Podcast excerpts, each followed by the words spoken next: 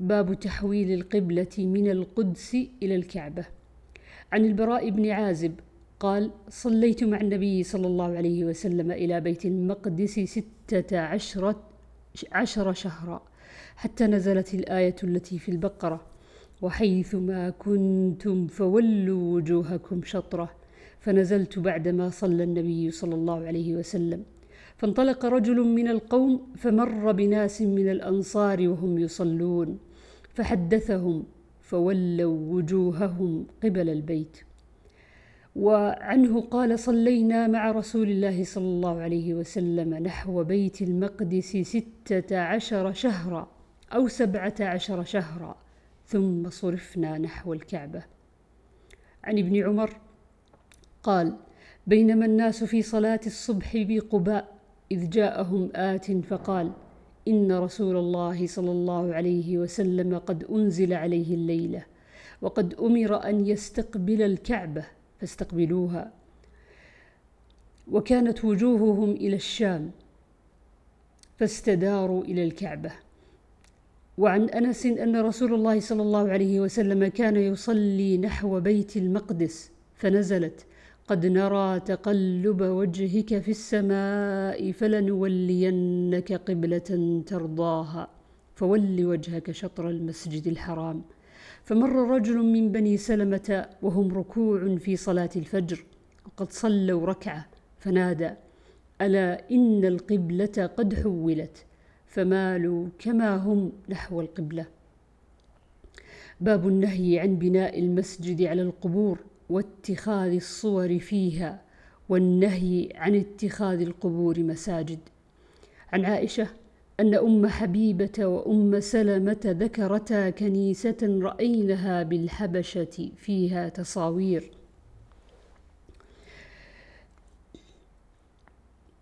لرسول الله صلى الله عليه وسلم. فقال رسول الله صلى الله عليه وسلم إن أولئك إذا كان فيهم الرجل الصالح فمات.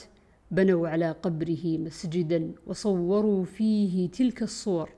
أولئك شرار الخلق عند الله عز وجل يوم القيامة.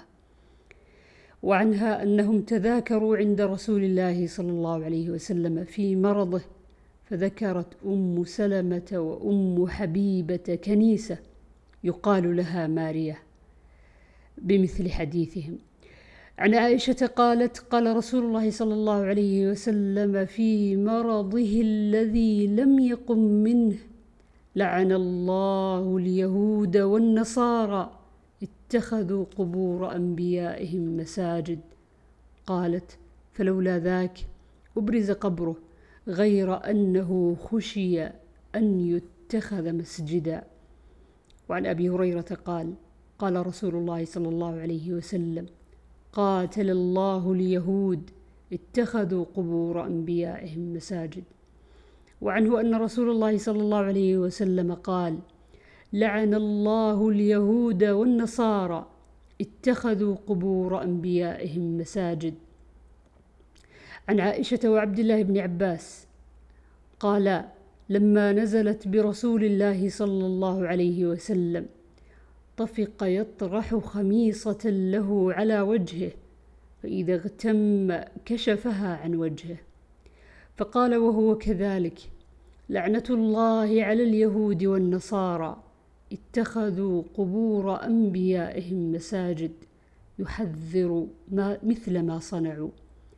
عن جندب قال سمعت النبي صلى الله عليه وسلم يقول سمعت النبي صلى الله عليه وسلم قبل أن يموت بخمس وهو يقول إني أبرأ إلى الله أن يكون لي منكم خليل فإن الله تعالى قد اتخذني خليلا كما اتخذ إبراهيم خليلا.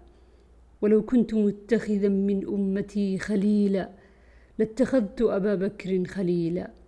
ألا وإن من كان من قبلكم من كان قبلكم كانوا يتخذون قبور أنبيائهم وصالحيهم مساجد. ألا فلا تتخذوا القبور مساجد. إني أنهاكم عن ذلك. باب فضل بناء المساجد والحث عليها. عن عثمان بن عفان عند قول الناس فيه حين بنى مسجد الرسول صلى الله عليه وسلم. إنكم قد أكثرتم. وإني سمعت رسول الله صلى الله عليه وسلم يقول من بنى مسجدا لله؟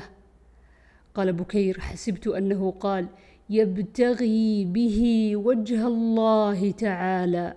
بنى الله له بيتا في الجنة.